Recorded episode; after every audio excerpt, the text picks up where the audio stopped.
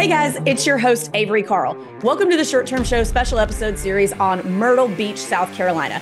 I'm super excited to do this 10 episode deep dive into this market with you, and I wanted to make a few notes for you first. So, if you want to set up a search for properties or see current purchase prices or current income numbers in this market, you can do that at our website, theshorttermshop.com.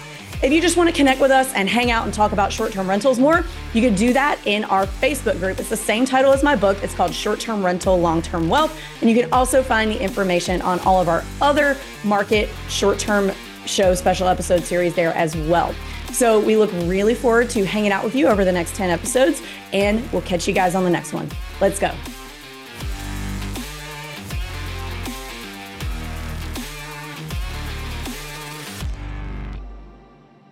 Hey guys, welcome back to another episode of the Short Term Show special episode series on Myrtle Beach. Today, we're going to be talking about common occurrences that you're going to have to deal with when you're managing and running a property in this market. So, I've got a cool panel here to help me talk about this. First, we've got Bradley Klein. Bradley, you want to introduce yourself real quick? Yeah, absolutely. Hey guys, I'm Bradley Klein, and I am one of two Myrtle Beach uh, agents in the area. Of course, I help all the buyers and sellers in the area and uh, Samantha is our other agent.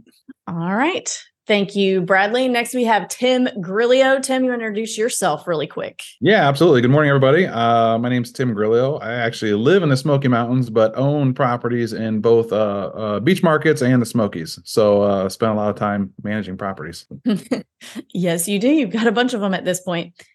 So, let's talk about this. So, let's talk about common occurrences in in the Myrtle Beach market managing beach properties that you're going to run into. And I'm going to just go straight for the jugular here and let's go, jump right into weather and guests that want to cancel for weather when it's not necessarily a thing. So what I mean by that is, yes, hurricane season happens every single year. And you will see on the news, even if you live in Michigan, you will see stuff about hurricanes on the news several times, probably like, you know, August, September, October time.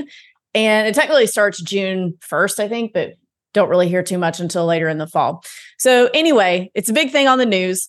And what will happen is people will want to will see that on the news and they'll want to start canceling their vacations with you in Myrtle Beach, even if we aren't sure the the tornado the tornado, even if we aren't sure the hurricane's going to go to Myrtle Beach yet. You know, maybe it's headed more towards inside the Gulf. Maybe it's going to strike, you know, South Florida and not really get up to to the Myrtle Beach area. So, what are some best practices when it comes to uh oh, there's a named hurricane, people want to start canceling and we don't even know where it's going yet? Uh, so for me, well, one, you're absolutely right. This will happen. Uh, 100% is going to happen if you own in a beach market. I don't care which one it is. Uh, and it really, quite frankly, anywhere you have these things, something's going to happen and, and people are going to ask about canceling because of X.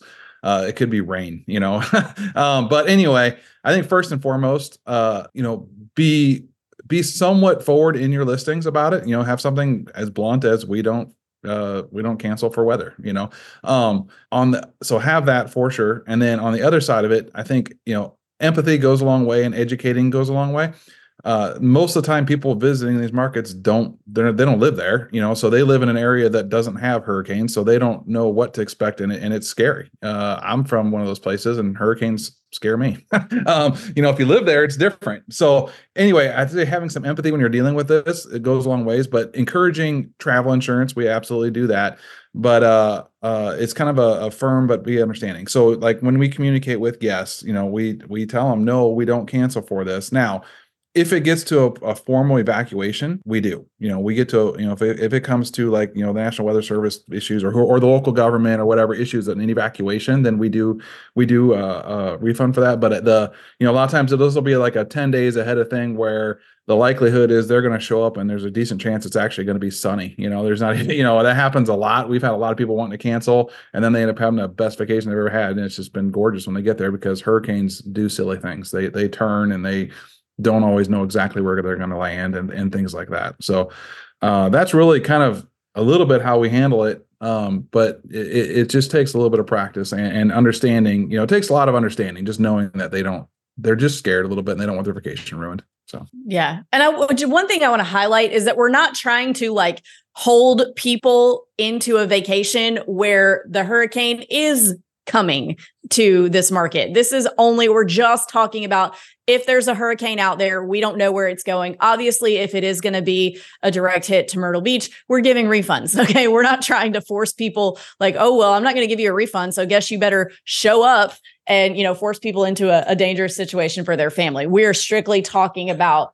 if it's not necessarily coming towards and people just want to cancel preemptively. Absolutely. Yeah. If there's a hurricane coming, we're telling them not to come. of course, If it's coming for sure, uh, we're telling them not to come. But like you said, when it's way out in the water and we don't know yet, you know, we just kind of communicate with them and tell them to stay, you know, keep watching the news and, and, uh, watch, you know, we actually give them, uh, you know, we do digital guidebooks. So our digital guidebooks contain a lot of information. We give a lot of links to local governments and local educational agencies for those types of things. That way they have more than just us to follow on on that. So that way, if something were to happen while they're there, heaven forbid, they have you know the knowledge that they need to uh, deal with it. So, so let's dial that back a little bit. And because we see this happen with some of our beach properties sometimes where people show up and it's not a hurricane, but it's just, you know, they didn't get the best weather in the world during their stay, unrelated to hurricanes. You know, we're talking spring break maybe and they get there and they happen to have a rainy few days but then they want a discount for that what what do we do about that um it's kind of the same thing we we we we uh we try and get ahead of those things so you know we we put in our listings things that say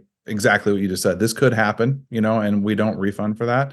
Um, but you know, here we give them like again, we use the guidebook. There's other ways you can do it, but we give them things to do on a rainy day. You know, like we'll give them a bunch of uh, suggestions of things in the area that are entertainment based that, you know, that to try and make the best of it as best as we can. Gotcha. So we're not giving discounts for that kind of weather. We don't. That makes sense. I agree with that 100%. Um, anything else related to weather you think we need to go over before we move on to a different topic? Um, Red no, tide, maybe. Really, just uh, really, I, just be upfront about it. I mean, that's kind of my theory with a lot of things. Is just like uh, set the expectation up front, so there's no surprises. People don't like being surprised, and uh, um, so if you set the expectation up front, it takes a little bit of word crafting to not make it sound like you're just being harsh and and just like absolutely no refund. You know, you don't want to word it like that, but you do need to be on the other side of it, you don't want to be so wishy-washy about it that they don't understand what you're saying. So just just be upfront that weather can happen. We don't have control over the weather. If weather does happens, here's the best way to salvage, you know, what you got going on. So all right. So let's move on to some other things that you may have to deal with and maintain at the beach. So a lot of properties, if you're getting single family, are and which Myrtle Beach, I would say is correct me if I'm wrong, Bradley, more condos than single families, right? Yeah, there's probably 80 20 75 25 roughly in that area but there's definitely significantly more condos than than single family homes for sure. Gotcha. So typically if you are getting a single family home i highly recommend getting a property with a pool. And mm-hmm. what are tim what are some things that we have to keep in mind when we are like in terms of pool maintenance and things like that? Like we need to definitely need to get a pool heater if you're yeah. buying a property that has one that doesn't have one. But what else? Yeah, that was my biggie. I was going to go to was the pool heater. You know, obviously make sure the pool is clean and uh, you know everything that everything works. You know, just have a have a regular pool service go out and and do maintenance on the pool. As long as you're doing that, for the most part, pools aren't they aren't this huge like surprise thing that's just going to pop up a bunch of problems usually i mean really the only problems i've ever had is for some reason the pool heater's off and that that will that will upset people. so make sure the pool heater's on and working properly. So, and obviously chemicals and all that kind of stuff are right. So, yeah. And how do we get around what we're supplying people with in terms of being at the pool? So, do we have like a different kind of towel for the pool or how do we manage that? Yeah, my recommendation there is is create a system, a system that works for you and is convenient, easy for the guest to understand. Um, we do do different towels. We have uh, a different colored towels that are pool towels, and we ask them not to take the uh, the other towels out. Um, so again, there's not a there's not a one size fits all. Just have a system that works for you, that's easy for you, your cleaners, and the guests all understand and uh, and make it manageable. Don't don't overcomplicate it, and definitely don't overthink it. So, what you don't want is to have you know your good towels that go in your bathroom get ruined by being outside and getting whatever. So So special towels, we want to make sure we have a pool heater. What do we do if like a guest gets there and they're like, "Oh my god, the pool's dirty." How do we handle that? Well, I'd say that depends on you know obviously if it's a condo or a single family home. You know, if it's a condo, you're going to be making a call to the HOA, and the HOA, uh, all the HOAs I've dealt with that have pools have actually been extremely responsive to that, and they'll send, they'll typically send out a maintenance person, and these are questions that you can also ask when you're in, kind of in the buying process. If you're if you're doing HOA, ask questions like that, like who handles these kinds of complaints and stuff like that, because they do handle it differently from HOA to HOA. But typically, they're using a management company; they'll go out and deal with it. Uh, if it's a single family home you're going to kind of have to manage that yourself and obviously you know you're going to have a uh, pool person that that you use so again uh the more upfront you can be about these sorts of things like uh you know understand what your pool person will do and what their hours are and have that stuff in the listing slash guidebook whatever you're using to communicate with your guests so that they know you know if they call at nine o'clock at night that you're probably not sending a pool person out there at nine o'clock at night you know that you know you you can anything happens please let us know but these are the hours and this is how how we'll do our best to respond. So again setting as much expectation up front that you can. Yeah totally agree with that. Just manage expectations on the front end. It's much easier to let people know than to have to apologize when they're already mad. So definitely make sure that you let them know. Everything they need to know regarding the pool. Oh go ahead to me it's as important on the managing expectation with a guest as it is my contractor you know? So whoever your pool service person is make sure you and the pool service have the same expectation as well because if your expectation is this and the service they're offering is something different you're going to constantly have problems and you're going constantly be frustrated. So make sure you know equalizing expectations across the board is, is huge. So and again the more you can do up front prior to the guest you know you want the guest experience to be flawless. Obviously it's not always that way but uh um you want to strive for that. And the more you strive for that the less problems you're going to have. Totally agree. So let's talk about some other things that might be specific to this and and outside. How about sand management? Yeah that's a biggie you know especially i mean uh, my properties are condos and they are beachfront so sand management is a thing. Um I, again if you have a condo there's usually going to be an area for this if uh if there's not and you I, I i recommend you know i mean you have to balance your time on this but you know have some sort of involvement with your hoa attend the meetings listen to what they're saying speak up. But uh we've actually invested you know not a ton of money but we've got a nice shower area for when you come off the beach for we actually put feet washing stations in and and the overhead and everything. So and then again communicate the stuff to your guests so that they know. You know you don't don't just rely on your hoa sign. Also put a put something in all your literature saying you know before you come inside from the beach you know wash off. And uh um so that that's really the biggie uh, choice of of flooring goes a long way with sand management. Don't don't install carpet, and if you have carpet, rip it out. uh, be careful what kind of rugs and stuff you choose. I mean, I think it's fine to have rugs in condos on the beach, but you know, be mindful of what kind of fabrics and stuff you're choosing because you are going to get sand inside your your your units. And uh, um, I'd say you know, every once in a while we have an issue with drains where our drain will get uh, sand in the P traps and stuff, and uh, we have to have a plumber go out there and uh, and deal with that. So um, again, the more you can stay ahead of those things, sorts of things, the better you are. So the best way for me to stay ahead of that is I would rather get that feedback from my cleaner than I would from a guest.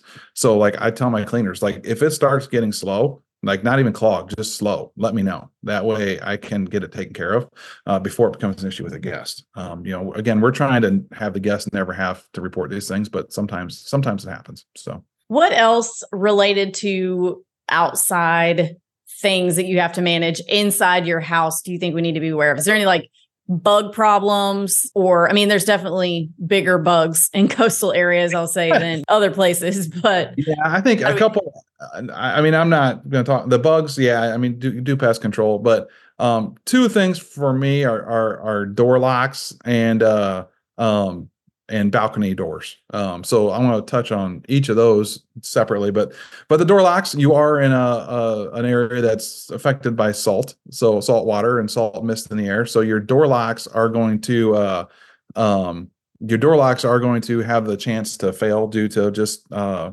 uh, uh salt doing you know having corrosion issues. So um, the way we manage that is you know obviously having a backup key. Uh, so we actually uh, you know have a have a lockbox somewhere and uh, with backup key in it so that way if the electronics in your door lock keypad fail uh, you can have a backup key to get in um, what we actually do on that too and this may seem a little extreme but i actually love it is it can be a pain to get somebody to go out there that knows how to program a digital door lock so we will actually uh, um, have a, a, a, a spare door lock that's all programmed to our Wi-Fi and all ready to go in an owner's closet that's locked up. So that way, if uh, if we have a failure on the electronic lock, we can send any handyman out there that can change a doorknob and put the new lock in, and they don't have to do all the programming and stuff. They just literally put it in, put the batteries in it, and it it, it links up and it's ready to go. So that's that's a biggie for us, and that's saved us more than once having that spare sitting there. So, um, you know, and this doesn't happen like it's not like your door lock's going out every day, but it is it is something that happens in beach markets that doesn't really happen in other places. So, um, so that's one thing. And then another is uh uh, and this is just a silly thing, but people will leave the balcony door wide open on on your balcony, and uh, they love the breeze coming through, and it's nice. You know, I can't lie. But what will happen, especially in the summer, is if you have your air conditioner on, uh, they won't shut the air conditioner off. They'll have the door open, and it'll be enough to where the air conditioner runs nonstop, and it will freeze up your HVAC unit. And then uh, they'll close the door, and then they'll go. Uh, it's hot in here, and they'll you'll get a message saying your air conditioner's not working, and it's broken, and blah blah blah. And uh, so they're you know obviously you can put up signs you can you know communicate that you know and, and and you know we some people put a label right on their thermostat that says that some people put a label on their door that's up to you how you want to do that but you need to communicate it somewhere that uh if you're going to have the balcony door open shut the hvac off and uh and not have it on uh, or it will freeze and you know have some consequence to that that if it freezes it's not going to work. Um beyond that there are systems that you can get that are like an interlock system where uh, if it's like a sensor that goes on the door that if you open the door it shuts off the hvac that's getting a little bit more complicated but those things do exist so. So yeah i think now that we're talking about like door locks and exterior stuff so what exteriorly exterior wise do we have to manage in this market that might cause problems for guests you already mentioned one uh, if the door lock dies, which does tend to happen more often in these beach markets than in markets where there's less salt in the air. But what else do we have to think about? Uh, furniture, uh, any kind of outdoor furniture you has, you have. Uh, I highly recommend using like a polywood style furniture, some kind of a, a robust plastic. Um, both the sun and the salt attack furniture. And if you get like deck furniture from Lowe's or anywhere, I shouldn't say Lowe's, any any uh, department store, you know, the the stuff that's rated for outdoors, it is going to rust. And the the initial steps of that, you're going to have stains all over your balcony. And the second, you know, worst phase is it can get so bad that it breaks, you know, because those things are are just kind of thin metal wrapped in wicker or whatever. And uh, so get good good outdoor furniture. And then the other thing is sun sun beats them up. So you want the good the good outdoor plastic furniture is very resistant to the sun and everything. It stays fresher looking for a long time. Uh, you know, if you're in a condo building, your your balconies are typically going to be concrete and they're either going to have tile or something like that on them. So you don't really have a whole lot of maintenance to worry about there. You do have to keep an eye on your railings and stuff. Make sure your railings are, you know, aluminum is usually preferred, but uh, just make sure you're you're you're not getting rust and corrosion issues on your railings. Uh, if you have a single family home and you have a deck, uh, obviously, well, not obviously. That's why we're talking about this because it's not obvious. But uh, uh, any uh, any of your fasteners are susceptible to corrosion. Mm-hmm. So you know you got to keep an eye on things like deck screws and nails and stuff like that. Uh, if they're getting rusty, you know a lot of times those things in these markets are built with like stainless steel screws, but not always.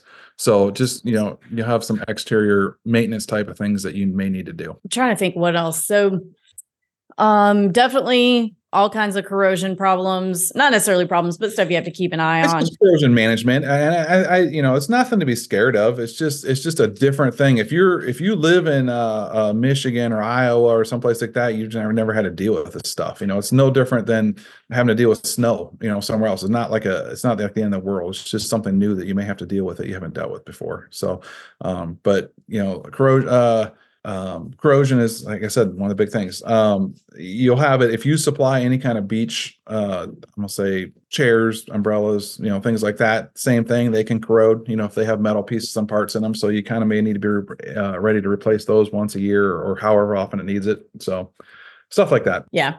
So, Bradley, is Myrtle Beach a big market where people want to ride golf carts or bicycles around? Yeah, that's what I was going to touch on actually, especially with single family homes. Uh, a lot of property managers, self managed, obviously, will provide golf carts. Um, you've got you have electric and you have gas golf carts. So I recommend to supply a electric golf cart as opposed to gas because you don't want to have to rely on gas to have to fill up the gas or have to rely on a cleaner to have to make sure it's topped up. It can be forgotten. Of course, with electric, you just plug it in and off you go. But there are liabilities to it, so they can't be driven uh, after dusk and before dawn. They have to remain within four miles of the uh, of the residence that it's registered.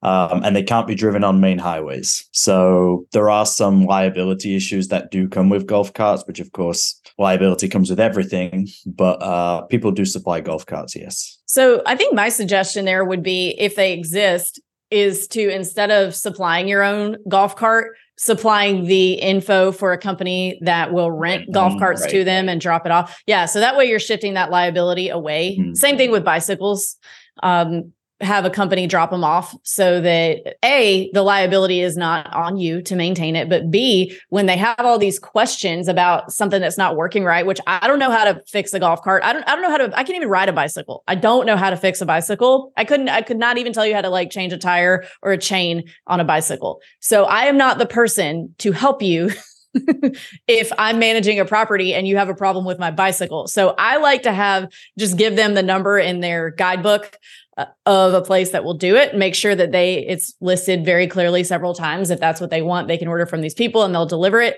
and so that way all of those questions go to the company and not to me because I don't know how to do these things. So that's my recommendation for that another thing that this is not really an occurrence but it is a it is an educational thing that that we like to do is uh i'll say being respectful of like environmental and wildlife issues and that are that are in the area um a lot of beach markets have certain you know things going on with turtles and and things like that and uh you know, as owners, we're very mindful of what that is. But again, these people that are coming here, your guests are not, they're not from the area. So we do provide some amount of literature of just kind of the rules and regulations and and things that, you know, people don't necessarily know. You're not supposed to run around in the dunes and throw sand everywhere mm-hmm. and things like that. And uh, so having again, we do it with links in our guidebooks and uh, and a couple other little things that we do, but uh you don't want to if you're in a building of condos you don't you don't want to be the one that people are constantly calling saying hey somebody in your unit's doing x you know? Uh, you just don't want that for yourself. So anything you do to help educate your guests on that because they just don't know. They're not they're not usually going to be maliciously trying to do something they're not supposed to be doing. They just don't know the culture of where they are so yeah i think that's a really important call out because a lot of people i remember being a kid and there was this one huge dune in Grayton Beach. I don't think it's there anymore. I think it's, you know, been a few hurricanes since then, but we loved trying to climb to the top of it. I mean, it was huge. And now I'm like, oh, you're not supposed to do that. you're not supposed to be going on the dunes. well, lights at dark is a big thing. People like, you know, chasing uh, crabs on the beach at dark. And, you know, a lot of a lot of places now you're supposed to, you know, have the correct color light so that it doesn't disrupt the turtles and stuff like that when you're doing that. So just little stuff like that. So yeah, the you're supposed to have a red light. We actually not that long ago uh, just across the street from my office is the beach. And there was somebody some kids had dug a hole. You're supposed to always fill in your holes if you're you know doing that kind of thing when you're at the beach. And a 600 pound sea turtle did fall in it and she couldn't get out. And a jogger found her in the morning and she was too big for her to be able to pull her out. I don't know if it, she was 600 pounds. I think that i misquoted that. How um, i don't know. They're several hundred pounds. They're expensive I mean, they're expensive. They're heavy. Um, they're really heavy. So uh, luckily a bunch of people stopped and were able to help get that turtle out but there it's not like oh gosh that turtle fell. Let me pick it up and move it. It's it's not something that you can just do. It's not a dog or like a box turtle that's in the middle of the road. So you definitely want to be respectful those because they are endangered and um yeah very important to remember. Also uh managing uh so bradley how do people know is there any kind of notification system or flag system in myrtle beach when it comes to the rip currents and the beach conditions? Yeah, so that's actually funny. My first job in Myrtle Beach was an ocean lifeguard, so I know a little bit about this. but yes, they do have the flags that indicate whether it's riptides, whether you can or can't go in the ocean, whether there's uh, marine life in the area. Uh, they are indicated by uh, yellow, red, black, uh, different colored flags, correct? And they do have signage to that do state to stay off the dunes because yes, you you're not supposed to go on the dunes; they're there for a purpose. Um, we have obviously areas where we have alligators, and again, typically it's signposted that if you see an alligator, don't feed them, don't go in the water in those areas because, of course, this is their habitat and we we entered their area that we they didn't come into ours so of course we do have that kind of wildlife around here. Um, but it is pretty well signposted. Yeah. I think it's very important to make sure that your guests have access to what those flags mean. So whether that's in your guidebook or maybe there's magnets you can put up or sign a sign you can put up in your unit so that they understand what that means I know when we're walking on the beach here, my five year old has become such a know it all because she knows what what the flags mean. And so double red means like you are not supposed to be in the water period not even your toe. And she runs around telling people you're not supposed to be and there will still be people you know you'll see people with their toddlers in the water on a double red flag and it's terrifying because those are the days that you do see ambulances headed towards the beach because people do drown and so it's definitely. I need really- to have her. I need to have her come yell at my wife. She she wants to swim to Cuba every time there's red flags, and I'm like, yeah. get out of the water, stop it. yeah, and there's all these horrible stories of adults who weren't drinking or anything. You know, who a friend got a little too far out and started having a problem, and then they go to rescue them, and actually the person who's trying to rescue ends up being the person that drowns. So it's it's no joke and i think it's important to make sure that your guests, it's not your responsibility it's not your liability but definitely make sure that they have access to understanding what those flags mean because a lot of people don't know what it means. They're like oh red flag guess i better be careful and here they go. So really important i think. What else? What else? So i guess tim so we talked about flags the beaches have uh, animals. You got to use the red flashlights. Uh, sorry? Sand. We've talked about sand.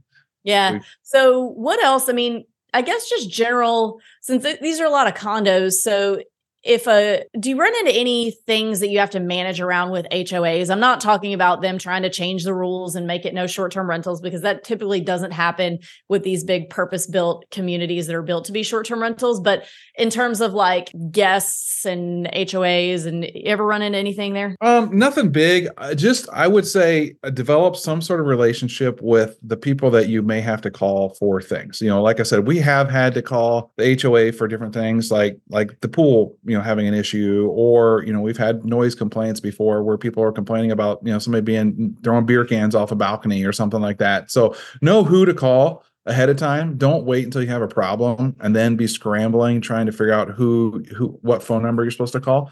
So to me that's really important. Um, another this is kind of a small thing but just kind of a hack that we do. Um, it's very common for HOAs to provide cable and internet and a lot of you know a lot of amenity types things like that so with that, you don't always get to choose like your own passwords and and things like that. So it ends up being like weird passwords. And we're I'm like a crazy person about about having everything the same and, and like our system.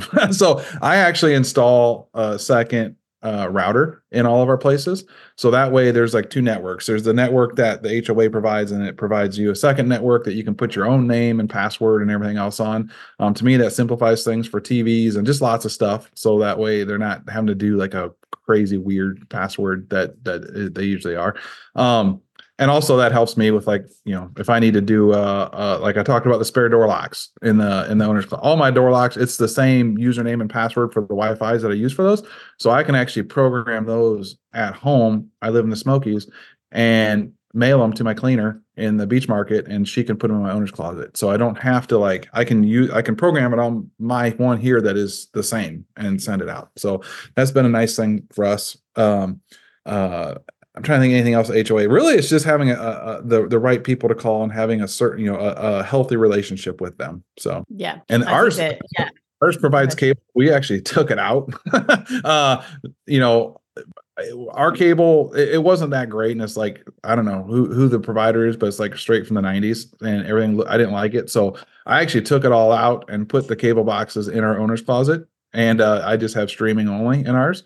And uh, but don't throw that stuff away, you know, because if they come looking for it, it could cost you some money, you know, if you choose to do that. Uh, but uh, so yeah, um, definitely one of sorry i think one of the the one of the occurrences you should catch ahead of time during the buying process is to make sure there are not any limitations especially with obviously with oceanfront condos as far as access to the amenities because of course some buildings will require that you have like an armband or something to use the amenities and if you self-manage they don't some buildings won't allow um, guests of self-managed units access to some of the amenities and things like that so of course make sure your agent uh, catches that one ahead of time. Yeah, that's a great point. Ours has ours does parking passes, you know, so mm-hmm. anything like that. Um, again, just build a system for it. Our system, you know, it's pretty simple. They go in the owner's closet. Uh, we have it's kind of archaic the way we have to buy them. They won't like take credit cards or anything. So like we have to get them like a check, which is annoying. but anyway, and then our we have our cleaner pick them up and we'll buy, you know, whatever thousand dollars a time with them, and we put them in the owner's closet. And then when the cleaner does a turn, she pulls it out and leaves it, you know, writes what she has to write on it and sets it on the counter. So just have you know systems for those little things. It's not hard, but you do have to uh, you know clear communication with all your vendors you know meaning like your cleaner whoever's going to be doing this stuff. For a lot of hoas the parking pass you know it, it serves a couple purposes. They they don't want to overflow the parking lot. Usually there is a limit on how many vehicles that you can have for your unit there. So if you have a one bedroom they're probably going to limit you to one or two cars depending on the parking lot and the and the, the building of course. But also it's a it's another money maker for them because they they make money off the parking passes you typically which is uh kind of a it's a kind of a subsidiary for your your dues usually. So it, it just goes in the general budget and gets used for fixing up the building typically so. Yeah always good to have a good relationship with your hoa so you know who to call when things happen things like that. Uh what else? Is there anything else that we haven't touched on that you think the listeners would benefit from hearing when it comes to you know just common things that happen in this market that we need to manage around or that we have to deal with often? Mm, a big one, it's not so big, it's actually very little, but people often uh, we have palmetto bugs here, going back to the bugs in the house, and they're kind of like big cockroaches, but they're not like they're not nasty. They don't. It's not because the house is dirty or because uh, it hasn't been cleaned properly. They just oh, they're nasty. Yeah, I mean they're kind of nasty. I mean they look nasty for sure, but uh, they just come inside when the house is when when it's raining outside or the weather's not particularly nice. A lot of the times these palmetto bugs will come inside and somehow they'll you'll see them crawling up walls or they'll be upside down on their back dead. Um, but it's not because you're staying in a disgusting rental that isn't hasn't been cleaned properly. It's just one of those other wildlife things we have here. And, and the, the point on that, same thing. Bug complaints can be horrible. You'll have a variety of guests. Some guests are totally understanding of it, and some guests are going to go right to there. There's roaches, and I, I, want my money back. And again, uh, the getting ahead of those things helps, you know, and and just yeah, the more you can educate, the better. Exactly what Bradley just said. You know, if you tell your guests this is what these things are, uh, it's a possibility they're going to come inside. You know, they don't hurt you uh, we do regular pest control, blah, blah, blah, blah. The more you can say about that in your listing or in your guidebook or something to help uh, mitigate those those complaints goes a long ways. So again, if you're from Michigan, you've never seen a palmetto bug, it, it, people can freak out. You know, you just ruin their entire vacation because a bug walked inside. So yeah, they're pretty nasty looking, but they are they're not roaches. I mean, maybe they are. Who knows? But um, they're we call them palmetto bugs. Sounds fancier. Yeah. okay, guys. Well, anything else you think that we need to mention? Wear sunscreen, eat lots of seafood. All of the above. And if you're ready to buy with us in this market, you can email us at agents at the shorttermshop.com and we will get you connected. In addition to that, you can join our Facebook group. It's called Short Term Rental, Long Term Wealth. Same title as my book right behind me. You can also join us. We have a live Q&A every Thursday, and you can join that at strquestions.com to come on and ask us any questions that you have about short term rental investing. Uh, thank you guys so much, and we will see y'all on the next episode.